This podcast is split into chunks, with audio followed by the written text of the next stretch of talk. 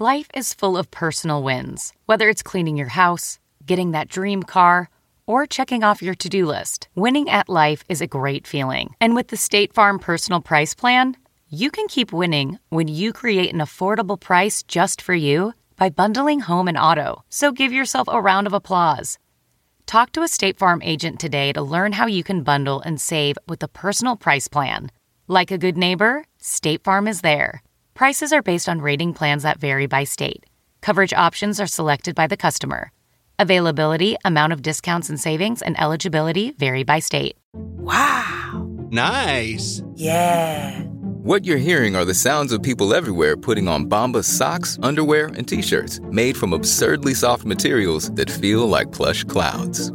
Yeah, that plush. And the best part? For every item you purchase, Bombas donates another to someone facing homelessness. Bombas. Big comfort for everyone. Go to bombas.com slash Wondery and use code Wondery for 20% off your first purchase. That's bombas.com slash Wondery. Code Wondery. Hey, welcome to Nerdist Podcast number 268. I'm kind of whispering because I'm in a hotel room and it's very late because I just got into New York late because uh, we're doing New York Comic Con this weekend and we're doing our live show at the Best Buy Theater, Nerdist Podcast. So, uh, other quick announcements uh, Talking Dead returns because Walking Dead returns Sunday, October 14th on AMC. There's that. Also, hey, support the podcast. Go to this podcast page, uh, go to the Amazon banner, click on it, shop as you normally would. You'll support the Nerdist Podcast. I'm sorry, I'm trying to do this fast because I feel like at any second there's going to be banging on the wall, uh, and not the good kind. It's going to be the shut up kind. But my continuing to talk about what I'm afraid is going to happen is only lengthening this intro. Um, this podcast is Liam Lynch, who we've been kind of acquaintanced for a while, but not actually uh, ever actually hung out. So this was uh, this was super fun to actually sit down and talk to Liam. Liam turned out to be one of the most interesting people I've ever talked to. I mean, I knew Liam from uh, from Sifl and Olly, and you know he directed Jesus Magic, and I, you know I knew him as a guy who in United States or whatever, and I knew him as a guy who just like, oh yeah, he makes a lot of cool stuff, but I had no idea how far it would go. And as a matter of fact, uh, he's a huge Doctor Who fan, which uh, he sent me a version of the Doctor Who theme that he did just fucking around, and so I tacked it on to the end of this podcast. So here you go, the Nerdist Podcast, episode number 268 with Liam Lynch. Sorry, hotel neighbors. That's all right, Chris. Now entering Nerdist.com.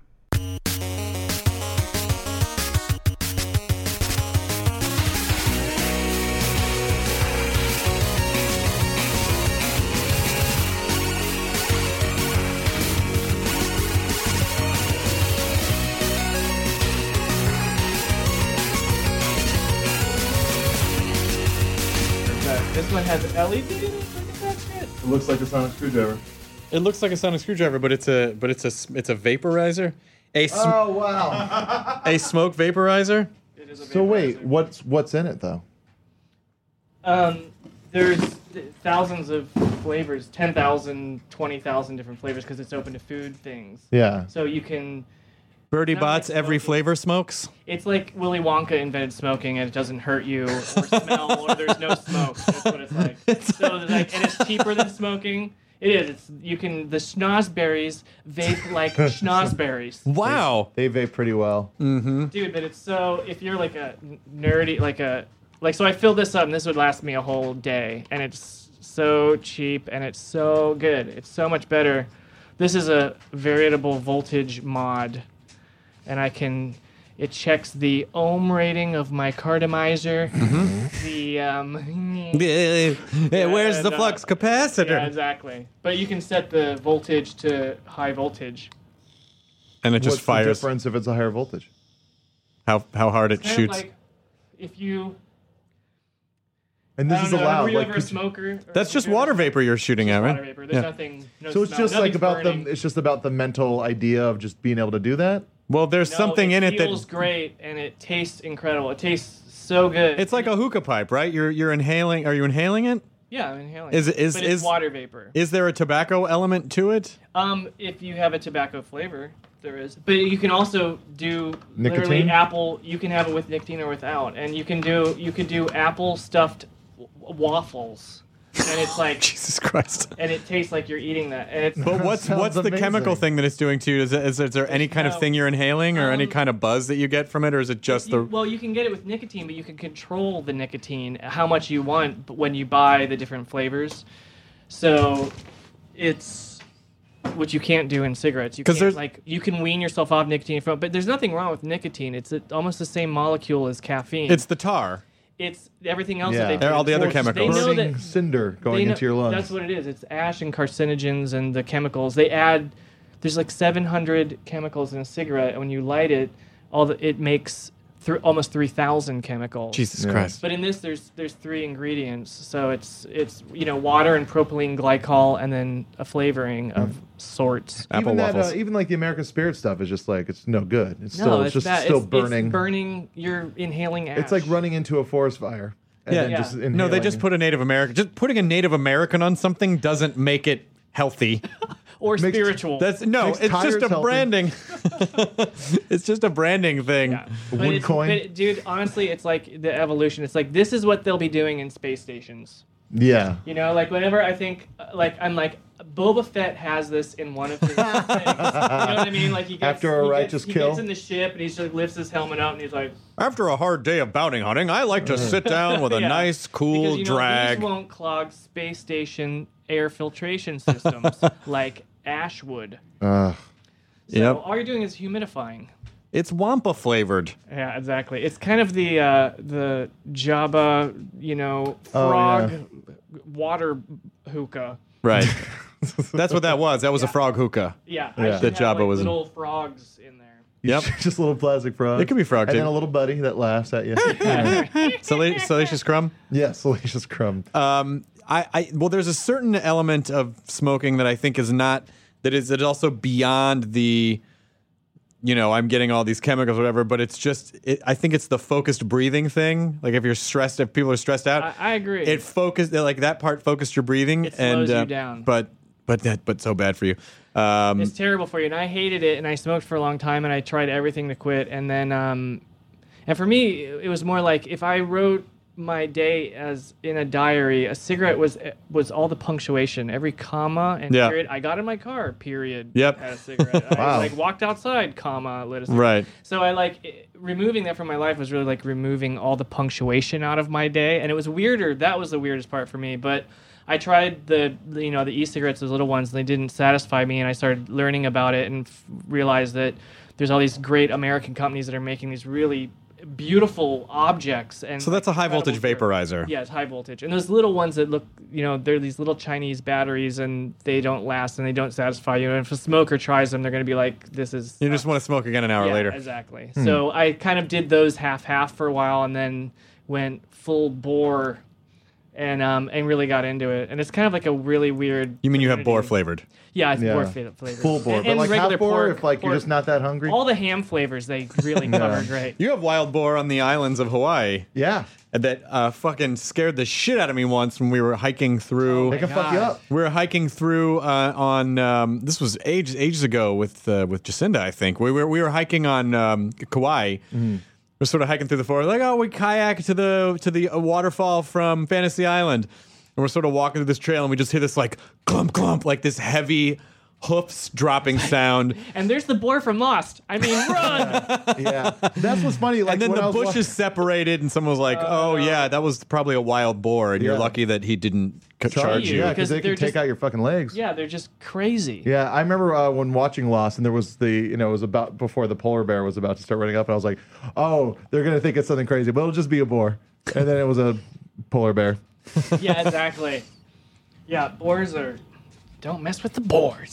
But Yeah. uh, Oops, sorry. I, I, yeah, I, I, um, I mean, I, re- I remember smoking. It's just Did you ever smoke? I did in my twenties, yeah. and I'm so sorry I ever did. And I, I actually, I just did, uh, I just did a Larry King interview, and he goes, "What do you, what do you regret most in your life?"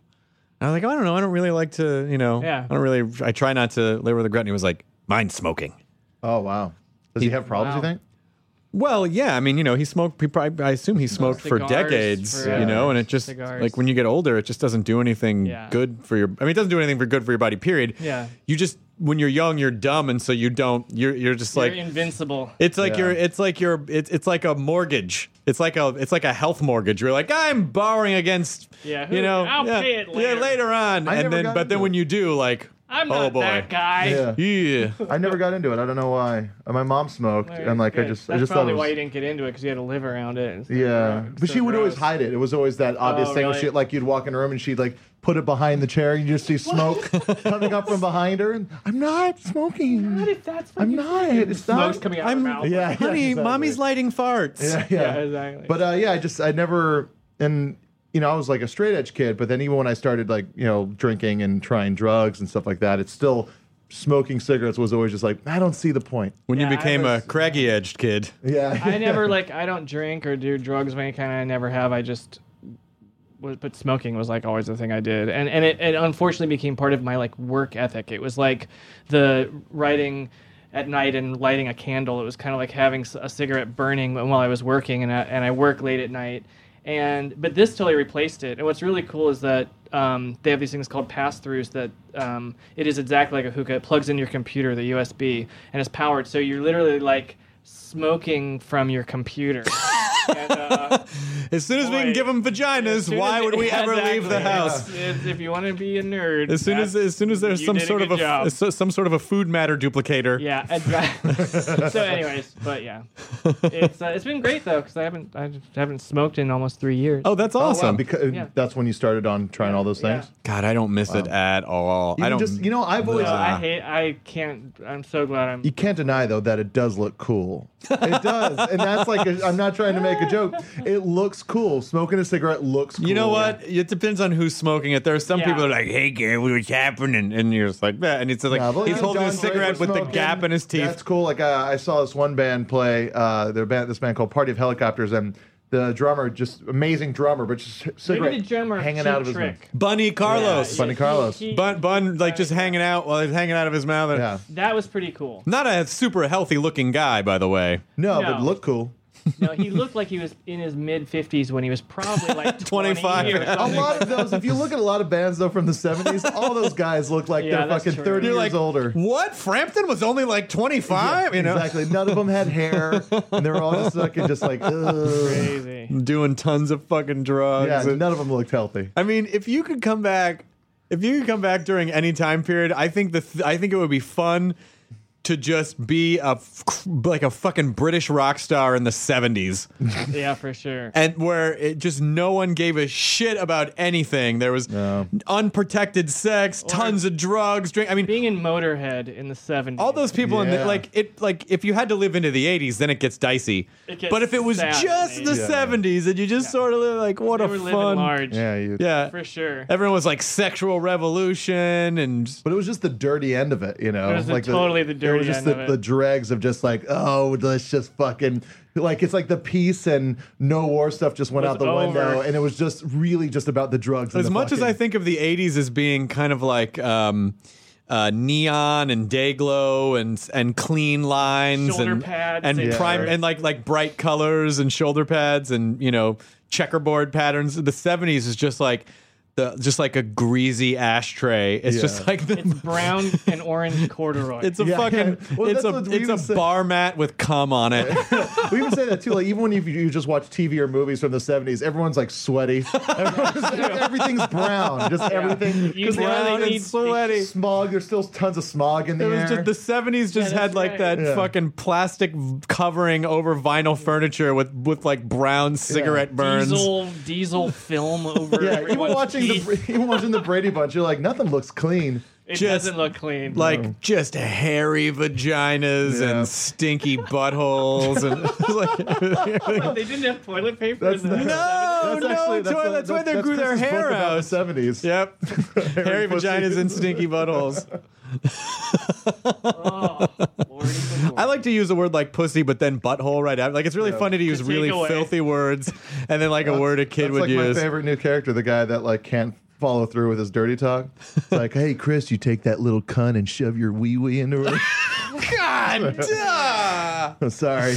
It's just like it's like making a word like pussy boogers. Like Yeah. it's those two words next to each other.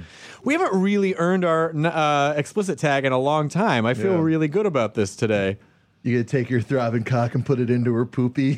Yeah, I'm gonna I'm gonna put it in her into her into her tweet tweet. yes. Yeah, I don't I don't know. The- That's, I don't know what it is It's a bird's vagina.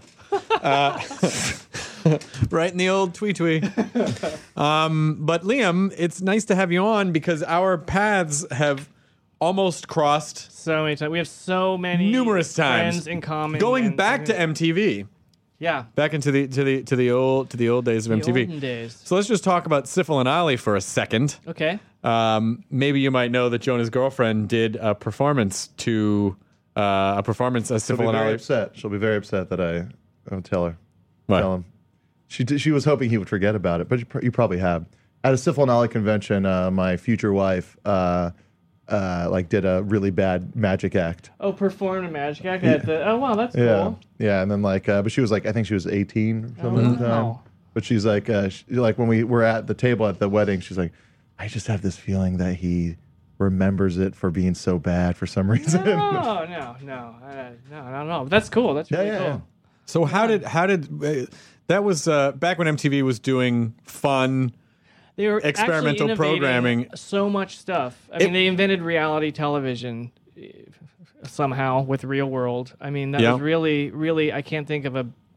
That really set the pace for how bad a lot of television is now.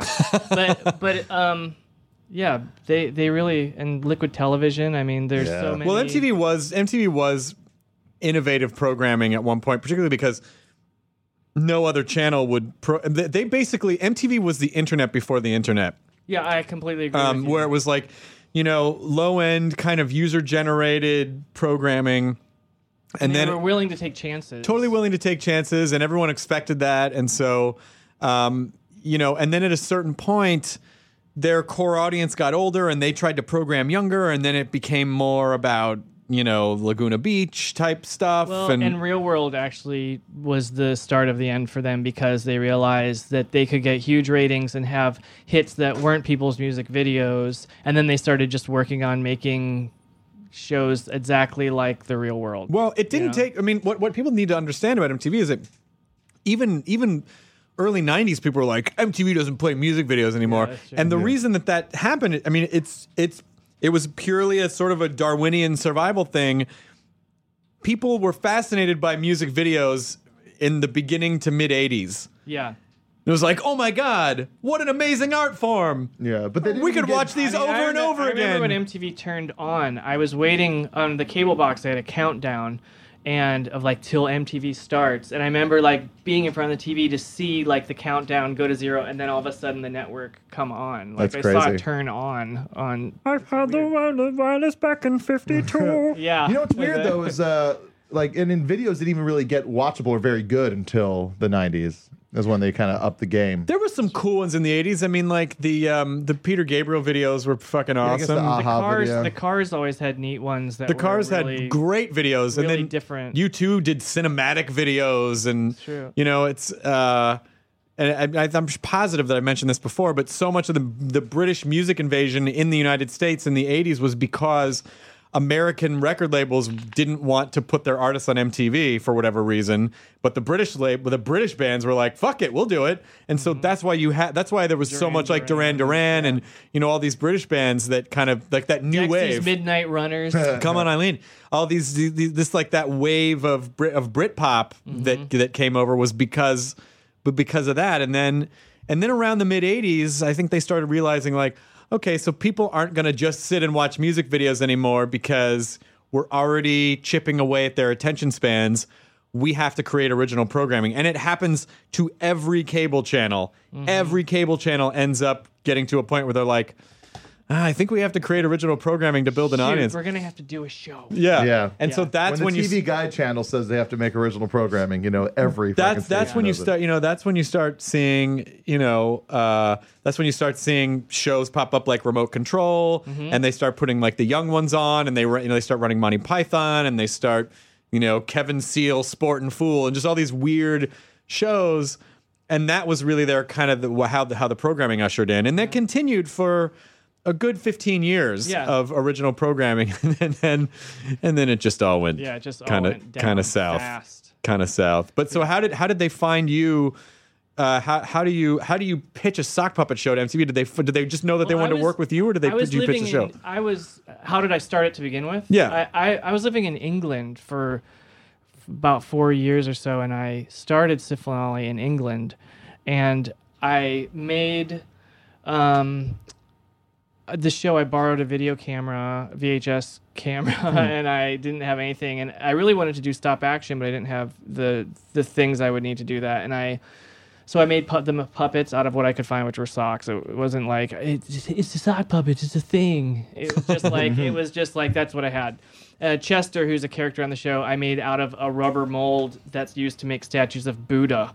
I don't know if that gives him really good karma or bad karma, but um, so I made a bunch of shorts and I sent them to MTV Europe, and I made ten of them, and they licensed all of them. Oh shit! And they said make more, and I made some more, and I made more, and I made more until I had done about 110 just shorts.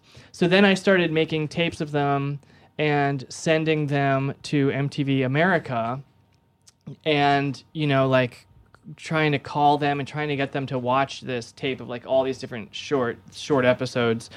Um, these were like anywhere between 30 seconds long and two minutes long, and uh, there was a lot of si- sibling rivalry between MTV Europe and MTV America. But Sifl and Olly were on all of MTV Europe, MTV Africa, MTV Australia. Wow. Um, before it was like a half hour show. And so then finally, um, I think actually with um, the success of South Park, which in when it started, the thing that was insane about South Park that every, freaked everyone out was how um, cheap it looked. Yeah. because it looked it was like cut out Yeah. card construction paper. And so with the success of south park um, i think they're more willing to take a chance with Sifl and Olly. And and so they said how would you do a show? And i wanted to keep it those shorts. So i i made short segments so the show worked in as sandwiched vignettes. Well, especially because the executive at MTV, who I believe had to have been one of the people who brought in Sifl and Olly, was the guy who commissioned Spirit of Christmas. that's exactly right Brian brian um, Graden. Brian Graden. Yeah, and it, and him moving from Comedy Central over to MTV, I think I think he had that feather in his cap, and he had the confidence with like, you know what, people will accept something if they like the attitude of it, not just Right. how it looks, the production of it. And for Sifl and Olly, it was really about how little can you do. To, and consider it like a show. Like I, I would have one, the ones that were on Europe. It would like come on, and they would be sitting there, and um, it would be silence, and like then one of them would just go like, and then it would end, and then it would be like, and then the theme song would play, and it would be like a, a minute. You just watched two minutes of puppets thinking. But that, but you know, and that the spirit of that is so much in the old Matt Groening Life in Hell cartoons of just Yeah, like it is. not of like eight panels of Akbar and Jeff, and then one says somebody, then they're like, "Let's get pizza," Yeah, you know, and, that's and then like And that's the whole like that. cartoon. It is like that. So, um, so yeah, so we made two seasons, and then we were we also did a third season that um, was going to air online. And this is still very very early for videos to be online, and I, I remember that we had a very small size, and I had to make sure that I made everything really simple looking so that if it was really compressed down small, that I had to make type font really big on the screen so that hmm. it would be legible because there were like we had all right, I want you to make a TV show, you got 6 pixels. Go. you know, and so Some days these, someday these will just be called thumbnails. exactly. But for now- Exactly. That's exactly. It was a si- smaller than Everyone had dial up. Yeah, every one did have dial up, and it was all like 320 by something, you know, and, and it was really small and really bad, uh, you know. but um, at the time, MTV Online was trying to break free of MTV. They're like, we don't need you, we're our own thing. It was like, uh, no, you're not. your all your content is about our network. So they were trying to break up. They had this huge argument, and in that, and they were moving offices in New York right when the Olly season threes were supposed to go online, they never went online, so they never showed them. So they're um, so they let me have them back, and um, What are you doing with it? it. But but and then three years after MT, after MTV canceled the show, uh, the characters reverted back to me, so I could Oh, do nice. whatever I wanted with them back in like 2002 or one. Yeah. Um, but I haven't felt like doing them until now. You know, And so you're doing them again. I'm doing them again now Where? But you put out a few on albums since then, Machinima. right? Oh, you are. Oh, it is Machinima. That's right. Yeah. I knew I had And, seen um, it online, but I couldn't yeah. remember where I saw it. I watched it today. It's great. It's really fun. Thanks. Yeah. So what we're doing is they they're doing I'm doing video game reviews, but all the games are completely fake. so I'm reviewing it's Where's real the slap reviews that for ass? fake games, and I do 3D animation. So I, I get to make up these games, but then I'm also creating what you're you see the gameplay of these games. God damn it. exist. Now, I like the Machinima guys, but I'm jealous that we didn't get to you first. God damn it. it's really good. That's such a fucking awesome yeah. idea. And so all the games are completely fake. You see, um, and a lot of them are based on absolutely nothing. They're based on daydreams you have in the shower and go, "Oh, that's funny. Is it and on- then other ones are, are spoofs of obvious, like we have like Mach Effect. With the Mach Effect, man will not be able to reach the farthest corners of space until he can travel faster than sound itself.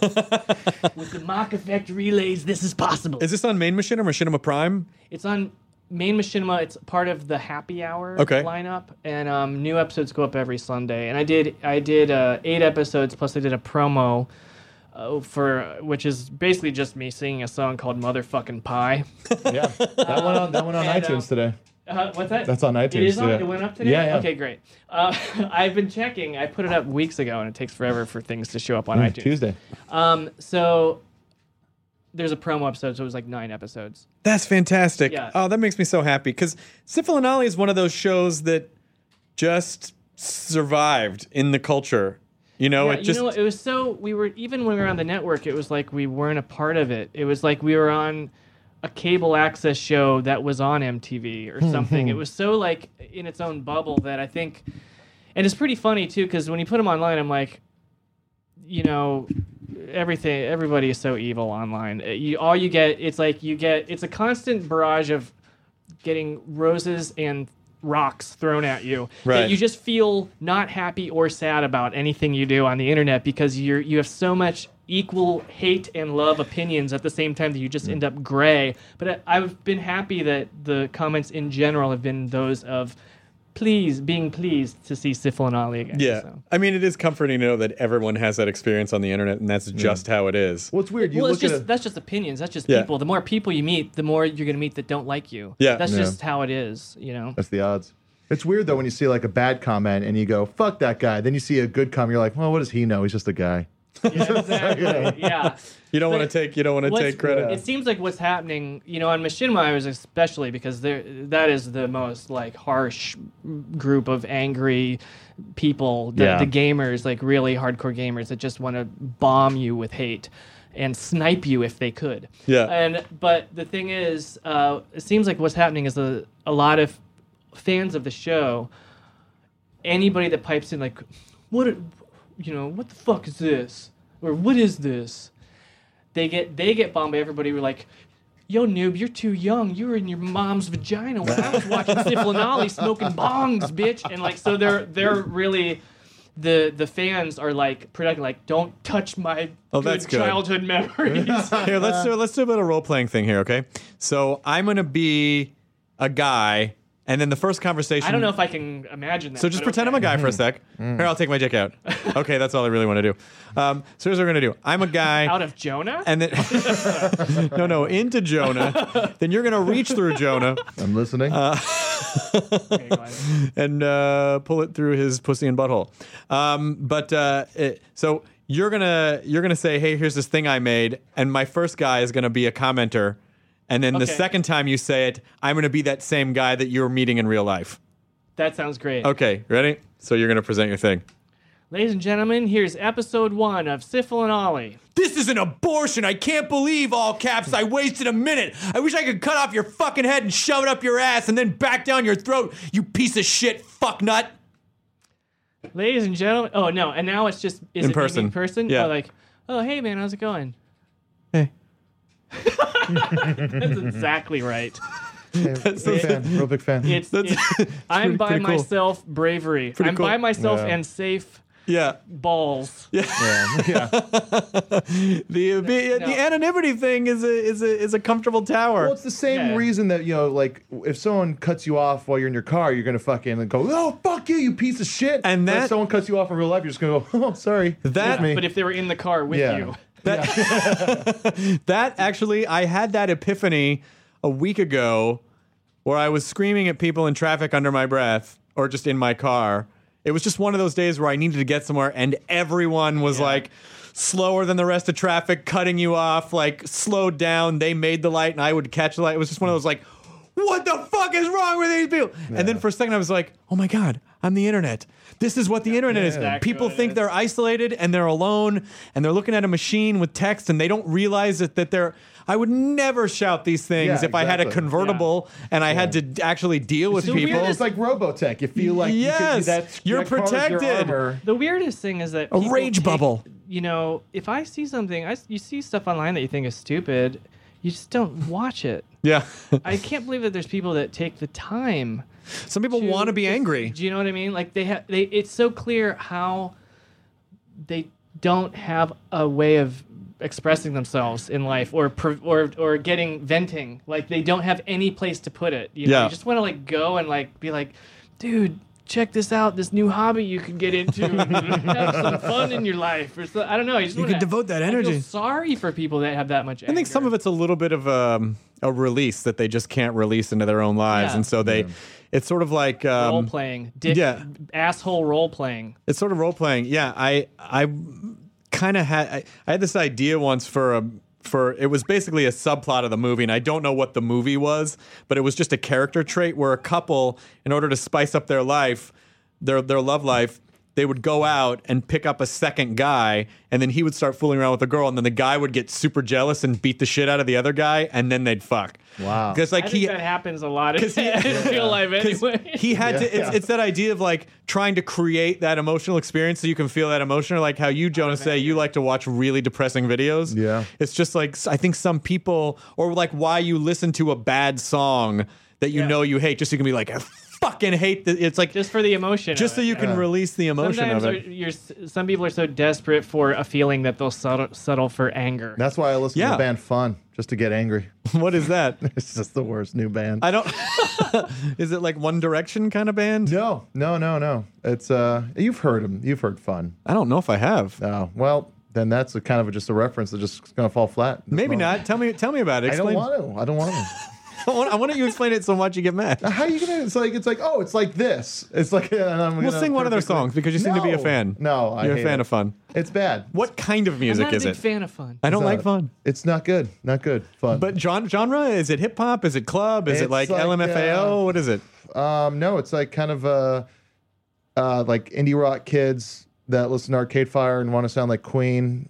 Um, uh, or like it, there's even elements of uh, I'd It's like say, Gotye uh, meets Public Enemy meets like uh, what's that? meets uh, whale song. Like I mean, actual they, like, whale kinda song. Like they have It's this like like- anthematic Like journey. Asia meets Styx. Yeah, they have some, but they have like the these, country of Asia, they these kind of meeting like, a pile uh, of sticks. elements to it, where it's like uh, you know, like a lot of you know operatic singing, and It sounds fun. It's not. It's the opposite.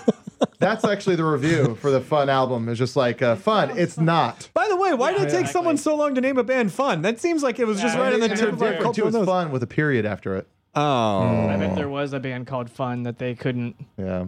so this is ironic fun. Fun period They're is like so, ironic They're fun. so bad. They're so bad. Are they kids? Maybe it's because maybe you're not the right age group. I don't know. Nirvana were kids. Strokes were kids. Fucking Stones were kids. Yeah, no, that's true. Sure. So I'll bring things back to just to Thanks. plug the thing, the Syphilology stuff. Um, I wanted to make them. I went to Machinima because it's the biggest network without being a TV network. Enormous. and I work with do stuff with TV networks, but it, it, TV's in such a slow motion suicide, and TV can't exist without the internet now. It Right. really can't, and it wants to be the internet. The internet doesn't want to be it. It's it's this weird, but right now it's really exciting because. I mean, people are clamoring to figure out how to make money, but it's it's a really exciting time where there's no rules and things are kind of fluid, and you can make roads, which is those moments are rare. where Yeah. you where it's chance to to to really set up your own rules. So I wanted to go with Machinima just because um, it isn't a network, but uh, you could reach as many as a network. You know, and also- More in a lot yeah, of cases. Yeah, and it's it's also a reaction of the people. Machinima wouldn't exist if it wasn't for the internet and a need naturally sort of happening. You know what I mean? If your video gets like Epic Meal, a show like Epic Mealtime, Mm-hmm. you know, gets two to five million views per episode, those are bigger numbers than the Daily Show.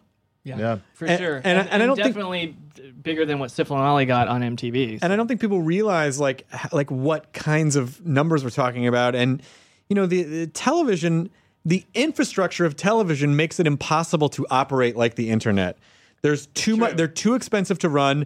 There's too much fear. They're too beholden to advertisers, too and many there's employees. too many employees making too many decisions. And it is they're, they're not. They lack the ability to be nimble in the way that you have to be or focus with with with web content or niche or like just one simple idea. And uh and so you know a lot of companies go well how the fuck do we make money on the internet? And you go well okay fine. You may not make a billion dollars in advertising revenue. It's like you can't, don't think of it necessarily as the same kind of tv model but what you are doing you know, like in Machinima's case and, you know, other cases, and hopefully we're trying to do this too, is, you know, you can build out your thing to the point that when the inevitable shift does happen, then you have your audience and you can program for that kind of mm-hmm. mega platform. Th- so there's, it's, it's, it's more of a long term plan, than, but so many companies are like, you know, well, how am I going to make? I, we need to make a thousand dollars a minute off our video. Like, well, it doesn't really work that way. Yeah, if it takes a thousand dollars a minute for your company to run, but you can do it a lot smaller and make more money. You know, I, it's it's frustrating, but it's also exciting at the same time. And so that's why I in. uh, Yesterday, I was doing press for Sifl and Olly stuff, and somebody asked me if this, w- if you had just come up with Sifl and Olly yesterday, would you have taken it to networks, or would you would have gone, would you just go straight to the internet with it? Which I thought was a good question, and I said I would have just gone straight to the internet. I think it. you would have just made it on your own YouTube channel Yeah. the same way that you did when you were just doing Yeah, it in yeah, Europe. when I was doing it in my living room, and you know, even when I made it for MTV America, I made it in a friend's living room, Hmm. and um, we didn't. It was just totally. I was like, I don't want to set foot in a studio. We don't need. It's a sock puppet show. Give me a break. You don't need. Yeah. Every. It's not. You know. And so it was all really like homemade. It feels like that and looks like that too. But So then, so then, then you had that, and then you had was it United States of whatever, the whatever song, right? Which got huge. But that was Mm-hmm. It was in the that was already top- yeah. That top was, ten song in England and in, in um, Australia. So how did you? That was another facet where where it was like, oh, now and now I have this hit song. Well, after season one of Sifl and Olly, I um, didn't know if we were going to get a season two, so I started doing a comedy album at home and just making songs, and that was one of them. And then we did get picked up. I released my album, and I just released like a thousand copies of it on my website, and we did a season two. And when we would do the songs for Sifl and Olly, the way the schedule was is we'd have to have four, there's 40 episodes per season so i would have to have 40 original songs and we had nine days to write and record 40 songs Oh my Jesus. God! so do four albums in you know less than two weeks so What a uh, crash course, though, it was the best crash in creative because you ever don't- nothing has ever been harder than that and you don't have time to second guess. It's just like fuck it. We just have no fat. You just have to do it. So, um, so we came up short three songs, and so I was like, well, I have my comedy album. I'll pull three songs from my comedy album. So it was an album called Fake Songs, and the so we pulled United States of Whatever, and um, I had a fake Bowie song, and I had a fake Dylan song, and I and I just used those um, in the season and um, and Olly. But then, whatever, I I had season we got canceled. Some years went by, and like four or five years later, maybe four years later, somebody bought my CD off my website years ago. They made a t- copy for a friend.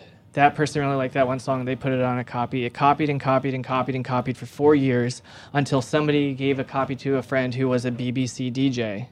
And he heard that song and he put it on the air and is like, Was it John Peel? his- no, I, I don't think it was John Peel. It was somebody else. And his switchboard lit up, so he started putting it in regular rotation. And then the other BBC um, people started seeing that that was on the list, and then others, you know, and so it it, it went to I think like number eight or nine in the charts. They asked me to be on Top of the Pops, like, and I was I was on the road with No Doubt, oddly enough, and I was doing a video for them uh, uh, for a live DVD. So I was like, I can't be on. I'm working. I can't be on top of the pops. They're like, you have to be. I was like, no. I, so I made a video for the song, and I was like, I'll make them a video and send them a video. So I went home on that weekend and I made the music video and sent them that so they'd have something to show. And um, and then I got in the Guinness Book of World Records because it was the shortest song to ever um, become a top ten hit in the UK. So so then I later found out that I like that. So then it got really big over there, and but it was from they were they were still playing a they were all playing copies of a copy. It wasn't released anywhere. So I did like a deal for a single over in in just the UK and Australia, and then when I, I, I was literally at, ho- just at home one night and I got a call and from Ringo Starr. and he called Liam, and hi, like- it's he was just like, Ringo. Liam, this is Ringo calling. I just thought I'd come and set up my drums in your bedroom. And so he really loved the song. And I had, when I lived in England, I was studying with Paul McCartney. In I lived in Liverpool for four years, and I was studying music with Paul McCartney. What do you mean you were studying music with Paul I McCartney? Studied, studied music with Paul McCartney. I don't. thi- What are these words So- that you're but- saying? But Ringo, Ringo didn't know that I had lived in Liverpool and studied with Paul. You've It was collected two totally un- Beatles. two unrelated, totally unrelated. And I said, you know, I, I actually lived in Liverpool for for years, and I, I studied with Paul. And then it just like total f- phone silence, and then it just said, "Well, I won't hold that against you." well, so he created a label for me, and then and then he played drums on my album, and that's how Fake Songs was released in America. It was Ringo created a, a, a label just so that we could put out the album, and um, so it's really totally. a What were you story. studying with Paul McCartney? You're studying music. What is he teaching you? And what is Paul McCartney? It, can you have a normal conversation with Paul? Or are you like, hey, Paul McCartney, I'm really gonna, funny. I'm gonna go get a sandwich. What do you want? Bologna? Like, how do you?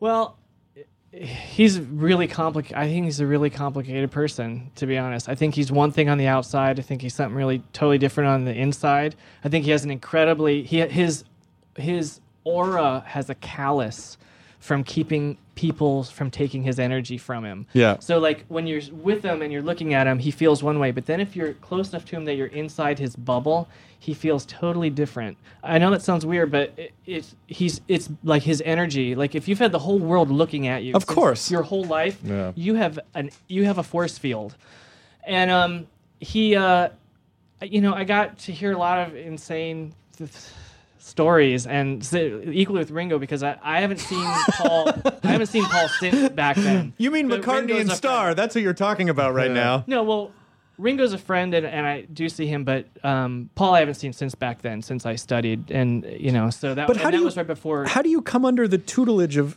He started a performing arts school in Liverpool. It's the school that he and George went to. Mm-hmm. It's attached to the art college that John Lennon and Stuart Sutcliffe went Mm-hmm. to, and um, they were going to tear it down, and he he re- he bought the building and refurbished it, and the Queen matched his um, money that he put into it to bring money and things to Liverpool because it's it was a v- very poor city in England, and um, so it was a performing arts school. I heard it was about to start, and there were it was very there were 40 musicians from around the world, and um, I had to go through a bunch of auditions and you know interviews and stuff, and I got in, and um, I was I think there was only one other American there. But he actually got in. He actually auditioned in Germany. He was an American living in Germany, and he came in as a German student, but he was American.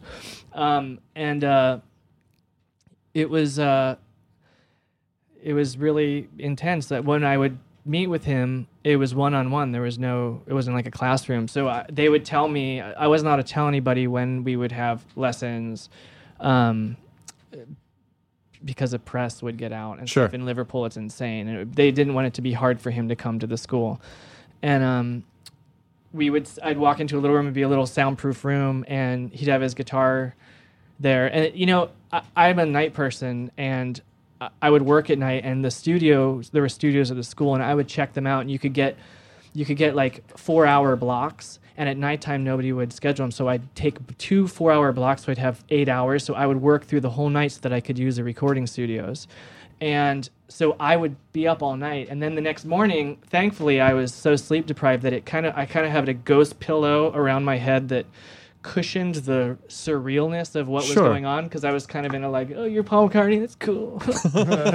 but um, he was really, uh, the the most intense and the the most incredible thing about the whole experience for me was well for one the first thing out of his mouth was nobody can tell you how to write a song which is great to hear him Yeah. say because if anybody could claim he, they know how to write songs it's paul mccartney um, and also um, the most incredible thing was hearing him singing sitting right next to me and hearing it come out of him as a person even if you see him live, you're hearing it through a microphone, through reverb, through a mixing board. You, if you listen to his albums, you're hearing recordings that are mixed. But to hear the actual instrument not coming through a micro PA was like blew me away. Like it's something so familiar and it's so effortless. Like it's like singing is more comfortable than talking for him. And his voice was like fucking. It was like velvet hearing him sing hearing it come out of like a person that's right right next to you you just and that was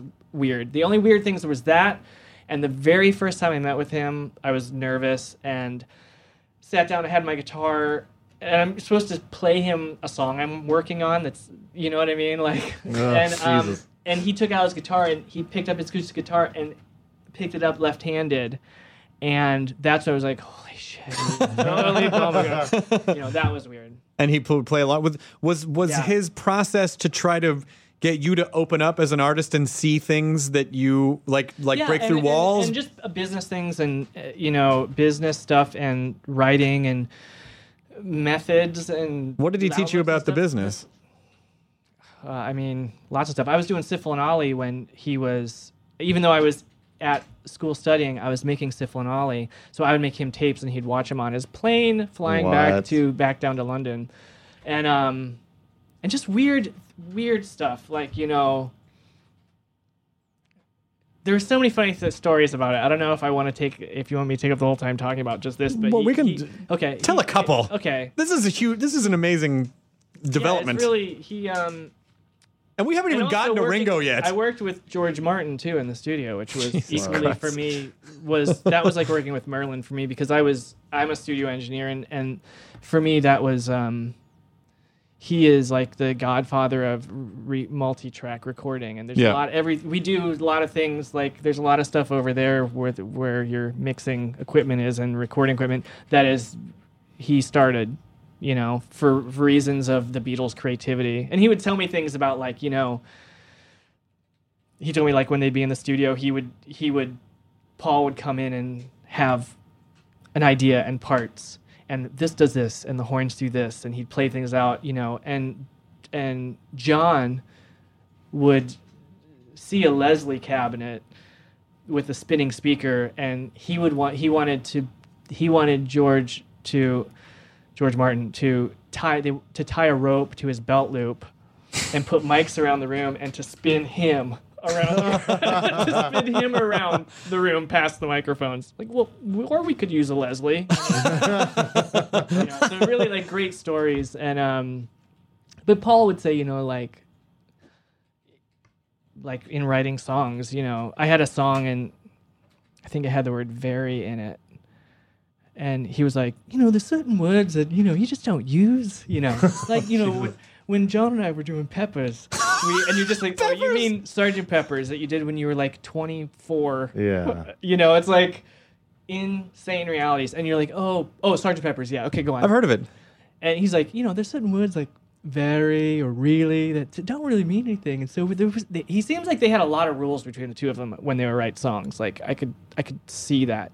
I could see the two totally different personality types that are both badasses in two different ways. but just so complimentary.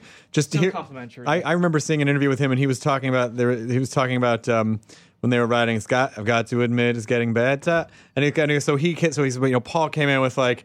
Uh, I got to admit, it's getting better. And then he said, John kind of leaned in and went, Can't get can't get much worse. And that's it, And then yeah. that's the song. Like, Yeah. that's the, like, that so condensed this kind of relationship it seemed like that they had and just the, the two ways that they It's incredible. Came and incredible. everything. it was it was an incredible time in my life too because it was so surreal.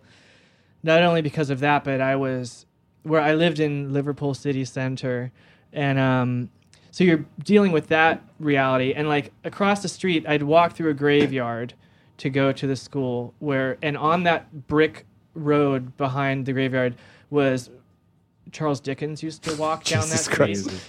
uh, Hitler used to walk down that street because he went to the art college that John Lennon went to when he was a boy. Jesus and then you figure, like, okay, so I'm walking down this street. It's seven in the morning. I have been up all night. I'm going to see Paul McCartney, and I'm walking a path that Charles Dickens, Hitler, and the Beatles all used to walk daily. And you're just like, uh, and then you're just like, you know what? I'm just gonna go get an egg. It sounds like an old. I, it sounds like an old Icebox.com cartoon. Like the Beatles. Hitler, and Dickens all lived at a It college. Kind of is it kind of is like a joke almost. That's- and that's then, you know, unbelievable. and then he, Hitler, um, wanted to be an artist, you know, and then he and he studied art and everything, and then I think he was. I think he like made was trying to make certain that that got bombed, that that school got bombed. Oh, because they didn't. They didn't. Yeah.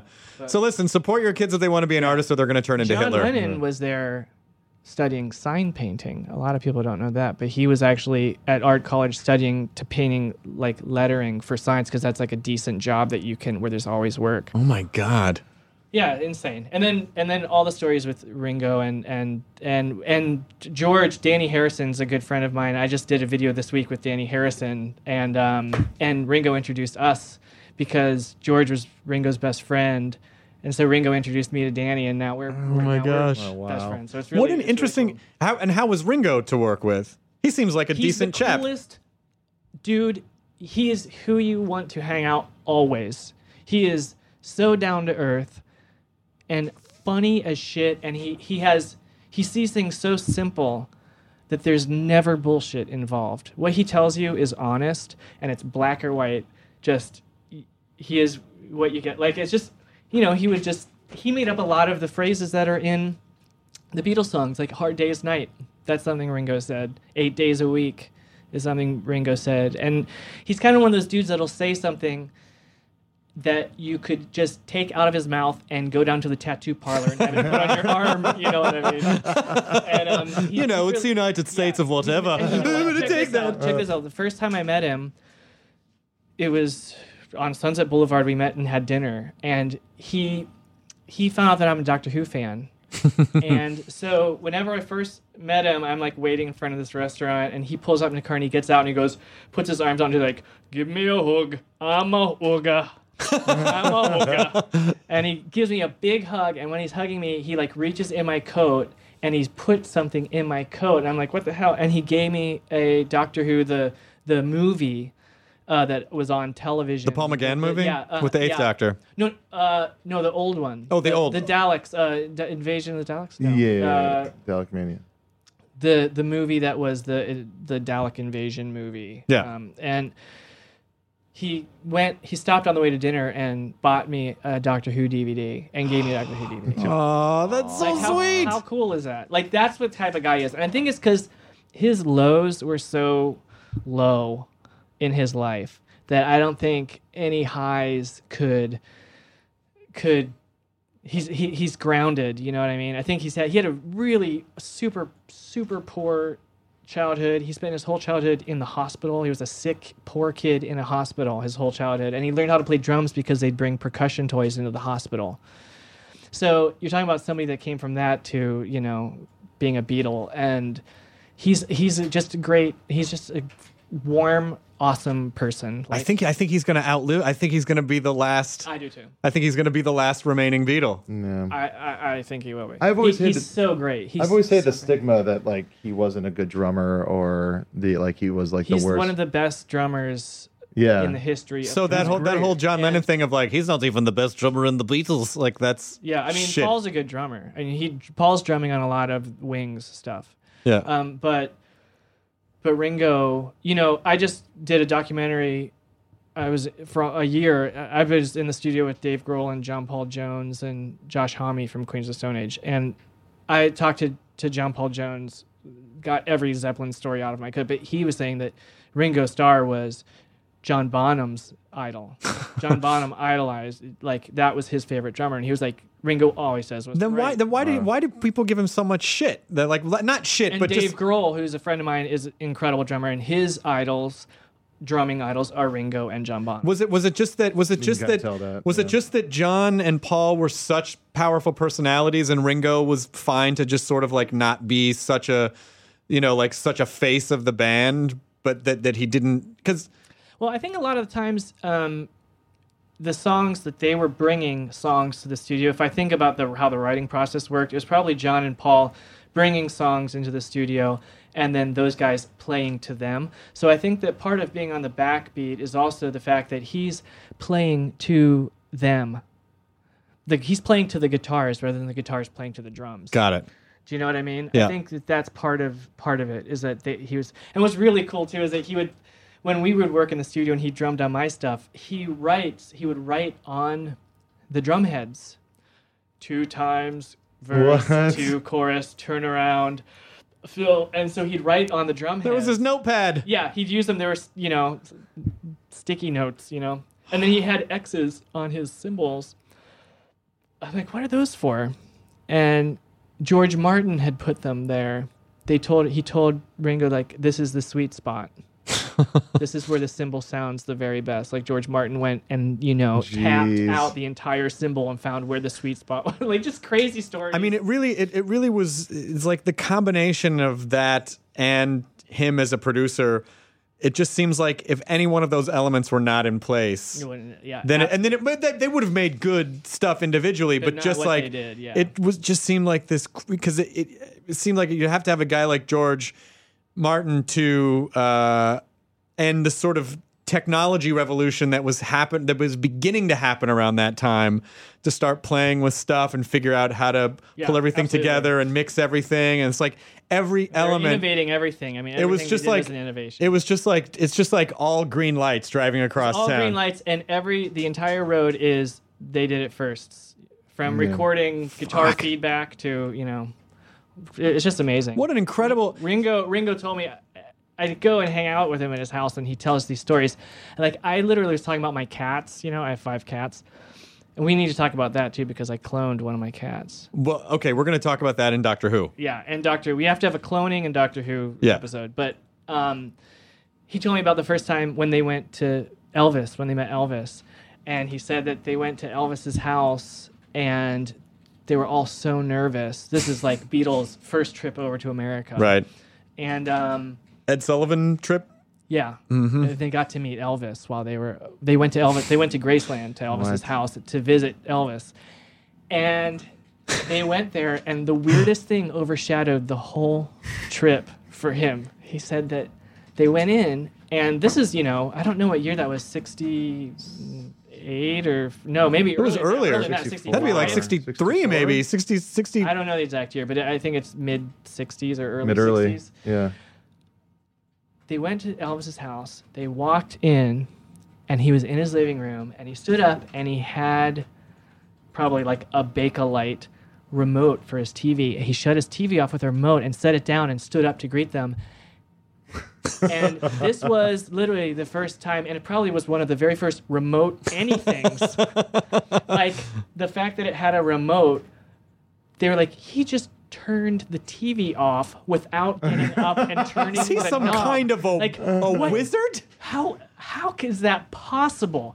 So the whole time, Ringo said like as soon as they got outside, they were like, "What the fuck was that thing? How did he do that?" Oh, this is my, it's not a screwdriver. I'm a Time Lord. Nice to meet you guys. Yeah, How's it going? exactly. Like it's so funny those sorts of weird. And then, the, anyways, like I- was telling him one t- story about my cats are so stupid. So I'm like, oh my god, my cat, yes. yeah." and and I reminded him of a story, like I reminded him of something to say afterwards, and this is how it started. I was like, so anyways, it was crazy, and he's like, that reminds me of the time. I'm not making this up. This isn't a trying to be funny exaggeration. This is word for word. I remember this one time. It was me, uh, Salvador Dali, and an American astronaut on this yacht. And we and I said, and I go, dude, stop! And I fell on his floor, and I was like, don't you dare even tell me the story. I was like, the fact that I said something that, rem- the fact that you were on a yacht with Salvador Dali and an astronaut, I don't need. That's the story, Ringo. And this adorable cat. Look, Go back. yeah it's just like unreal so i mean there's like there is a there are beatles stories that are unlike other rock stories because they're the beatles And yeah, and there's so much weight, and you. I mean, I I find it remarkable that even after all that time, you were able to sort of keep it together and not be like, well with the first okay, time, I died. I must have died. I died in the flight over to England. the first time I, that i met that i had a class with paul and i found out that i got chosen because there were a bunch of musicians in the school and everybody had to put one original song on a cassette tape and he listened to all of them and then he picked five people that he'd work with and i got to be one of those five so um and i don't know if that meant that i was really bad or if i was really good I. Probably the latter. so um so we uh like the very first time that I met him I I said um I said I know you're a really good drummer and um I'm actually forming a Beatles cover band and we need somebody to be Ringo. and uh, and so I actually asked Paul McCartney to be in a Beatles cover band with me but he has to be Ringo Did he how think? postmodern is that? Did he think that was funny? And he just he couldn't fucking believe I said that, and he laughed, and then he said, "Watch it, lad." Wow. Which could be very He has a loaded. great sense of humor. He just wasn't ready for. He just wasn't expecting it. Yeah, we um uh Weird, Weird Al shot something like Paul like they managed to wrangle Paul to shoot something for that Oh, yeah, exhibit that he did. Uh, remember the, the exhibit that he did at the Orange County Fair? It was like a like a about brain. the yeah about the brain Al, Al's brain. And it was like, uh, it's like, so we're shooting with Paul, and we get him in there, and he That's he- exactly how he talks. he does he does the take a couple of times and then uh, and then but he's not he's like but I just want him to do it one other way. And I'm like Paul can we just and he was like we got it. And I was like okay okay we got it. Like like he just he kind of felt the wall go up a little bit and then you know Al's very sweet and not confrontational and it was just immediate it was like thank you thank you I'm so much. Good friends with Al. I did his video for um, Craigslist. yes you did the Craigslist And, video um, you've done a lot of you did Sarah's comedy you did Sarah's concert movie right Yeah, I did Jesus is Jesus is Magic. I directed uh, Pick an of episode Destiny. of her show and Pick of Destiny, Tenacious. D. You've had an amazing, an amazingly diverse. What's your sort of underlying, besides cats and Doctor Who? What's your what's your sort of underlying motivation? Like, what's your what is it that you? How do you just- how do you I see love- yourself Uh, I love making stuff. In any medium? Yeah, uh, and so every it's also a problem sometimes for, for me because people need to know that that's the one the guy that does this, and um, since I've never really been just the that one thing guy, um, when I do get jobs there, I don't know what people have seen, what why they're giving me a job. So I I, have to ask them, are you hiring me to be a writer or a director or to write music for this or because I do all that. I write, write music for movies and shows and and um. Because you meet a lot of people in LA and they're like, "Yeah, I'm a triple threat," you know, or whatever. Like I'm right, but but you actually do all these things. Yeah, I do them, but um, because I just love making things. It's really so simple, and, and it's like it's it's like for the same reason that when you're a kid you love playing. Yeah. It's like what you know what I mean. So so I'm always making stuff, and if I either I'm making things for other people. Um, I just finished vi- another video with Tenacious D this week, and and um, or and I, but I also did their album art. All their album art. I did I did them Crooked Vultures album art too, even though I was doing their documentary. I ended up doing their So this is, this is going to be a new Them Crooked Vultures?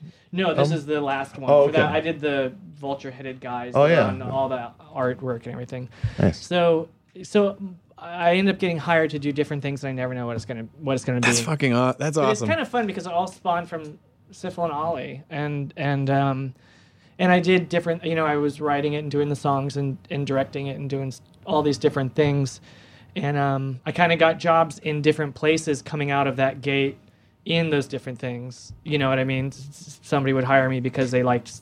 It's interesting. It's just it, it- it's so common now for people to go, well, I'm just going to go make my thing because technology is inexpensive and delivery systems are easy because they we have. YouTube. Um, but you were doing that in the you know, you were doing that in the '90s when it was expensive and hard, and there really wasn't any way to distribute that yeah. stuff other than I'm just going to pass these VHS tapes around, Yeah. and that's it yeah. or public or or maybe public access maybe but for the most part it, it, it was an interesting it was an i think that's how you can tell like who the hardcore artists are because even in the face of everything saying like it, there's no way that you can afford or distribute this thing and you still make it anyway i think that's very telling Every every single success I've ever had in my whole life has been the result of something that I made for me. Yeah. For fun. You know? And so it's like everything, like everything that I've done that and anything that's good that's ever come to me or any bill that I've ever pla paid has been because I did something because I didn't have to. Yeah. You know, I did, you know, it's usually or like you know, I'll get a job doing something for commercial or something because somebody saw the drinking out of cups video. right You know what I mean? And like I don't know if you've seen the the drinking out of cups video, but it's this it's this uh, vi- video that went super viral, and it's this lizard that's talking about a lot of surreal things. so you must sit in a lot of meetings where they're like we want you to make us a viral video and you're like you know it doesn't work that way right i Yeah, can make sit you a video a lot, you know. But it, it, but the good thing is that I, I do have the ability to make um, things. I my podcast. I started video podcasting really before really early on back on iTunes in like 2004, and um, so uh, making Lynchland episodes. You know, like a lot of people. I've gotten a lot of things from people seeing those episodes that were for and Lynchland episode Lynchland this podcast I do for fun and for free has had incredible guests on it too. Ringo's been on there and Dhani Harrison and um, Jack and Tim Tim Robbins. So, I mean, Hawk, like all these great people and it's for no money and just for fun. Like just it's it's so cool. Like it's it really is it really is the, the the lesson is that you just have to make stuff that you love and that you Yeah, care about and exactly. then and then the other stuff will fall fall into I- place and and it, it does make a full circle back to Sifl and Olly because that's something I made just because I had to see it. you know, what I mean? like I had to see my friend Matt and I talking, but as these like characters in, in this sort of like obtuse, you know, surreal La- show. last two points you cloned your cat so Yeah, and in fact, How- what's today? Today's uh, September in 11th. Three day, four days is his birthday, his seventh birth, seventh birthday. the cloned cat seventh Yeah. birthday the original cat that he's cloned from is dead, but the clone is two years older than the cat that his clone father. His clone father was Frankie Forcefield, okay and he's Finnegan Forcefield, as in like Finnegan's Wake. sure And um, or it also has the almost the word again in it yeah, Finnegan begin again. begin again yeah. so how did you uh so if the cat's seven years old and cloning Yeah, technology him is a years old. relatively nascent science at that point so uh, how do you how do you approach oh was it did you do it in england is that how you're able to do no, it I did it here. Where? How did you? What piece of the cat did you take? What cellular well, structure? The cat was I was supposed to clone him um, while he was alive. The idea was to have him raise himself because he he deserved that situation. He was the weirdest cat on earth, and I was damn it. like, you know what? You fucking with me? How about I introduce you to you as Oh a my baby? God. yeah.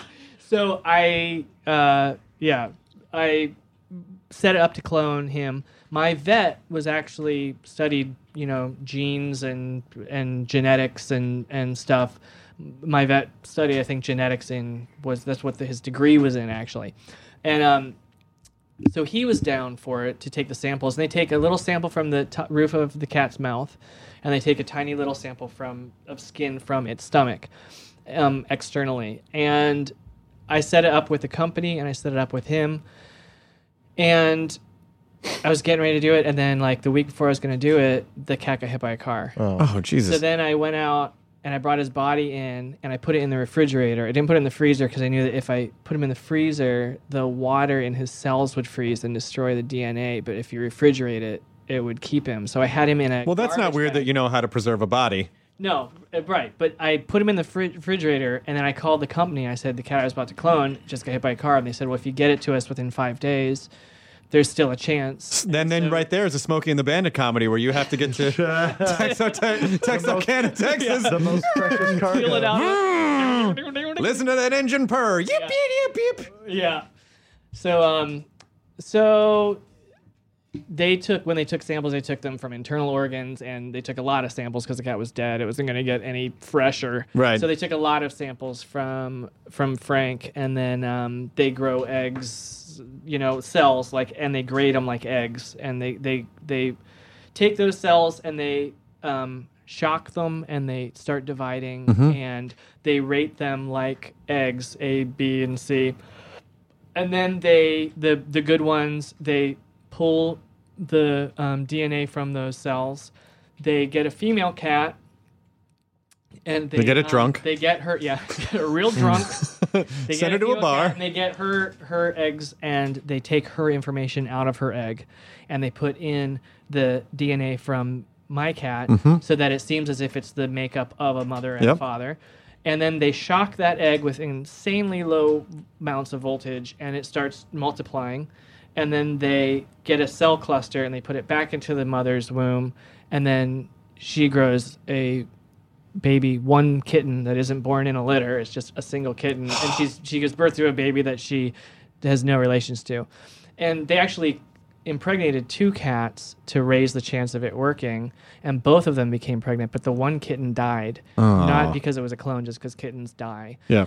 And so the the mothers, um, one one of them's name was Blue, and the other one I can't remember the other one's name, but the one that gave birth to Finnegan, if they had both lived, the other one's name was going to be Fett after Boba Fett. Oh, of course. Um, so, um, this mother gave birth to Finnegan, but she never had sex.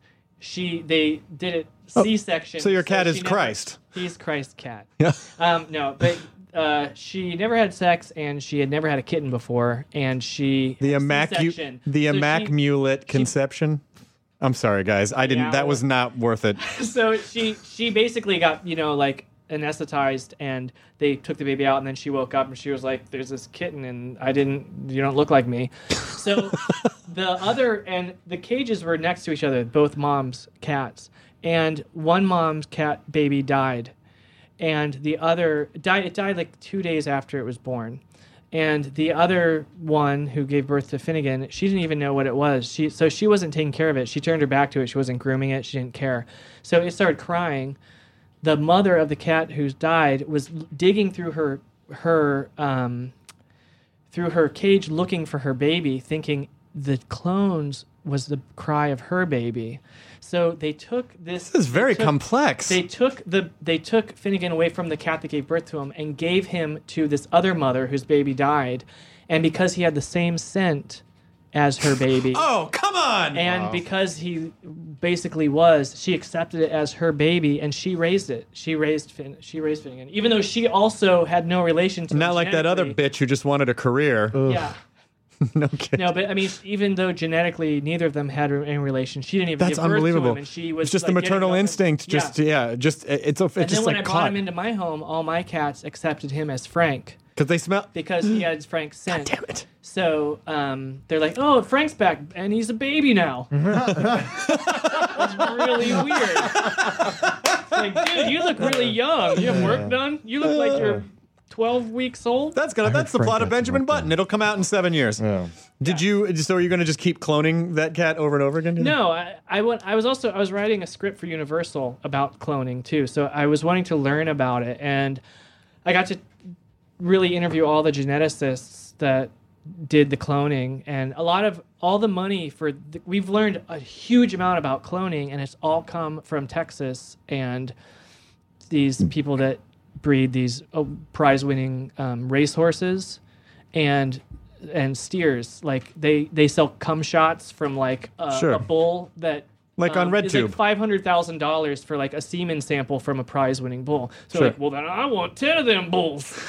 so they put millions and millions of dollars into um, cloning, and they can really do it. There's it's closer than a twin. It's not hundred percent. It's ninety nine point nine nine nine nine nine nine nine forever, but it's not. Of half a million dollars for a Dude, bull it- just I to. could do a whole episode just talking about weird clone stuff with this cat because the cat that I cloned was super weird and quirky and not like any cat I've ever had, and he was a weird cat. And this clone, it's, it was a really good cat to clone. It's like, oh my god, he totally just licked his paw just like Frankie did. It's oh. not like I mean, this cat was weird and did really specific things, and I even did did like putting all the cat toys in our house, and at one time I had seven cats, so it's ridiculous. Um, like 70 cat toys out on the floor. One of them was Frank's. And I mixed them all up on the floor, and Finnegan, as a kitten, walked right through all the toys to Frank's and picked it up and walked out. Cellular the toy are preference. endlessly weird, especially the stuff that the geneticists said wi- about cell memory. So what's going to happen? Were you ever afraid that after like two years you're going to go in and then Finnegan was just going to be in the corner smoking like half evolved, like some other DNA got in, and he's like, Well, what scared me is that "I've been guy- waiting to evolve, Liam." the guy, um, the place that cloned Finnegan, um, it's a new. They started a new company. It's called BioArt, and they're in Beijing now. And they just their goal was to clone dogs, but there's a bunch of reasons that are super technical of why it's it was hard to clone dogs, but they figured it out. And they were going to clone dogs, and they asked if I'd go on Good Morning America because I'm one of the few people that own a cloned pet.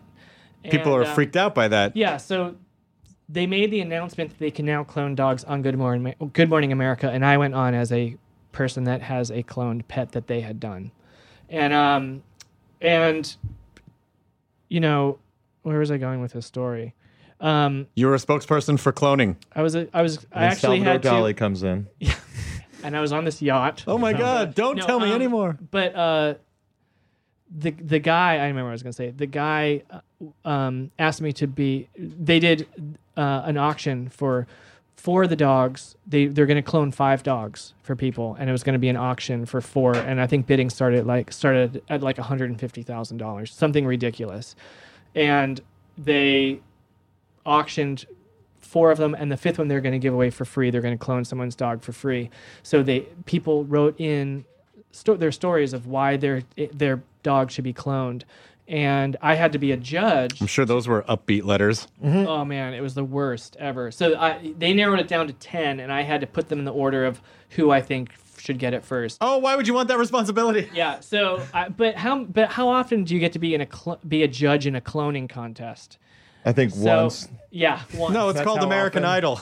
ah, See, because they're all sound the same. Come on, you guys. But, um, so whenever he did that, he's like, "Do you want to do this cloning thing?" I was like, "Sure, I'll do it." I was like, "For a coupon, for a free cloning coupon," like I was kidding. yeah. And he's like, "Actually, you know, get in touch with me when you want to talk about upgrades." What? And I didn't ask because what he's saying is, if you want to make an upgraded version of Finnegan, let me know. With like tiger claws That's and a what I'm saying, it's like, fucking about- alligator tail. Well, we could do a version of Finnegan, but with like, yeah, a crab, one crab claw and hawk vision and glow in the dark hearing. Now, and, and so, uh, yeah, I, don't, I mean, people are definitely freaked out by the idea, like the ethical terms of cloning, but, But- I'm fascinated by it. It's like, why shouldn't we be able you to? You know what? Here's the truth: if you have a dog, you are guilty of genetic manipulation. Sure. Because every dog is a wolf. Now look at a look at a wiener dog or a sheep dog or a poodle and realize that we bred that. We we forced uh, breeds through breed, you know, genetics. Like Gregor to- Mendel with to pea sh- pods. we shaped yeah, we, we shaped them into that. Yeah. And we've been doing that with plants forever Mm-hmm. with farming of merging breeds of plants. And This just takes all this, the fucking it's out of it. of Lyman. it, it just it it takes you know it, it's been a part of of being human is uh, changing our surroundings and if, and working with genetics what if he meant he could upgrade you? I'll make a you with a crab claw. yeah i think he, he I I didn't ask because I didn't even want to know. I didn't even want to know. We have like three minutes left. Okay. I just really quickly. First of all, you've been an amazing guest, Liam Lynch, and I hope we get to do more stuff together. I'd like to. I actually wanted to ask you guys. I don't know if you're booked all the way through October or not, but I have the most effed up ghost story for around Halloween time. Or and if if you're already booked through Halloween, I have to come back and tell just tell you uh, it's a long story, but I guarantee you it is the most insane paranormal story that happened to me in England over the course of years what? and it involves the Masons, underground tunnel systems, and whores. Sold. you you Don't- def- you don't need to say the story. We'll We do it. We'll do. You know, favorite ghost Just, like, stories. record them separately and Yeah, have and then we'll just. I have a really intense one. That's amazing. Okay, so you We promised. should play scary wind sound effects or something behind. Well, we have an instant replay machine right here with scary wind sound effects. that's what he's that's what he calls me. you are Jonah Scary Wind. Uh, just in closing, you're you're a huge Doctor Who fan, and you long and you you were telling me that you actually have episodes that go back to Hartnell Mm-hmm. on VHS. All, almost all of mine are on VHS until the new one. I, I started rebuying some of the old ones as they've been releasing them on DVD, but I've been a fan since the 70s. I used to watch them on, watch Doctor Who on PBS, and I didn't have a single friend that ever liked Doctor Who. Growing up, I used to go to conventions. I didn't know anybody that even knew what it was. I was just like a lonely American Doctor Who fan. In, in you know, it was sad. and then it came back, and now I find myself buying all the toys that I didn't have when I was Of a course. kid um, awesome Doctor Who toys, and um, and I connected Rob Schrab is like my a good friend of mine and, and Huge Doctor Who fan. Found, he, he's a huge Doctor Who fan too. So he was like my got to connect. That was one of our first things we connected on, and um, but I have a lot of like cool Doctor Who stuff and some like. Doctor Who from the 70s, you know, like Doctor Who cookbooks and Doctor Who uh, knitting you said you a toaster patterns. cozy with the K yeah, with K9. you know, toaster cozy. And Rob Schrab actually gave me an incredible Dalek, um, like Zippo lighter. Where the head goes off. It's like a big chrome Dalek that you, you know, like light cigars with. Nice. And, um, Exterminate after yeah, you light got, this fire. I've got some good autographs as well, and um, that I bought at conventions over the years, as well as I was telling you, I have the a big um, sketch of Tom Baker's second outfit with this when he changed to his second scarf. Um, and it's uh, it's the the sketch the wardrobe artist did when designing that his outfit, and it's signed by Tom Baker and the wardrobe Wow. uh, designer. Framed, William Hartnell, Jon Pertwee, Jon Pertwee. Jon Pertwee. Um, yeah, so we have to talk Houston, about and I so I've been loving all the Nerdist stuff in the bowling and everything. Oh, with- thanks, man. With, with all your Doctor Who. If I'd had you, if so I'd great. known you, then I would have had you come on that. Um, but we'll, what- we'll, there'll be more stuff though. I'm, we're good friends with Alex, and he's been on my podcast. And Albrecht. He yeah, and he that day tweeted me like, like bowling with Doctor Who. I'm so sorry at Lynchland because he knew like that he was like Liam should be here, not me. Well, He we'll have like- we'll have you back on in October. I'm so sorry that we have to. I could talk to I could talk to you for another two hours about all this stuff, and we'll have you back Yeah, I'll on. come back on. I I know that that you would appreciate this this ghost story. I need. To It's done. Now it's booked. We're gonna do Yeah. it. Okay, cool. All right. Enjoy your burrito, everybody. I don't know why I yelled. Bye, everybody. enjoy your enjoy your very good burrito. Very's not really a Paul McCartney would not Yeah, approve. exactly. Yeah. And very you're He very used to really say, and he said, you know, we'd say like John would say like, I'm going to write a motorboat, and I'd say I'm going to write two tellies. And a motor car, and I'm like, "What are you talking about?" He's like, "Well, with this song, I'll buy a motorboat." Oh Jesus! Oh fuck.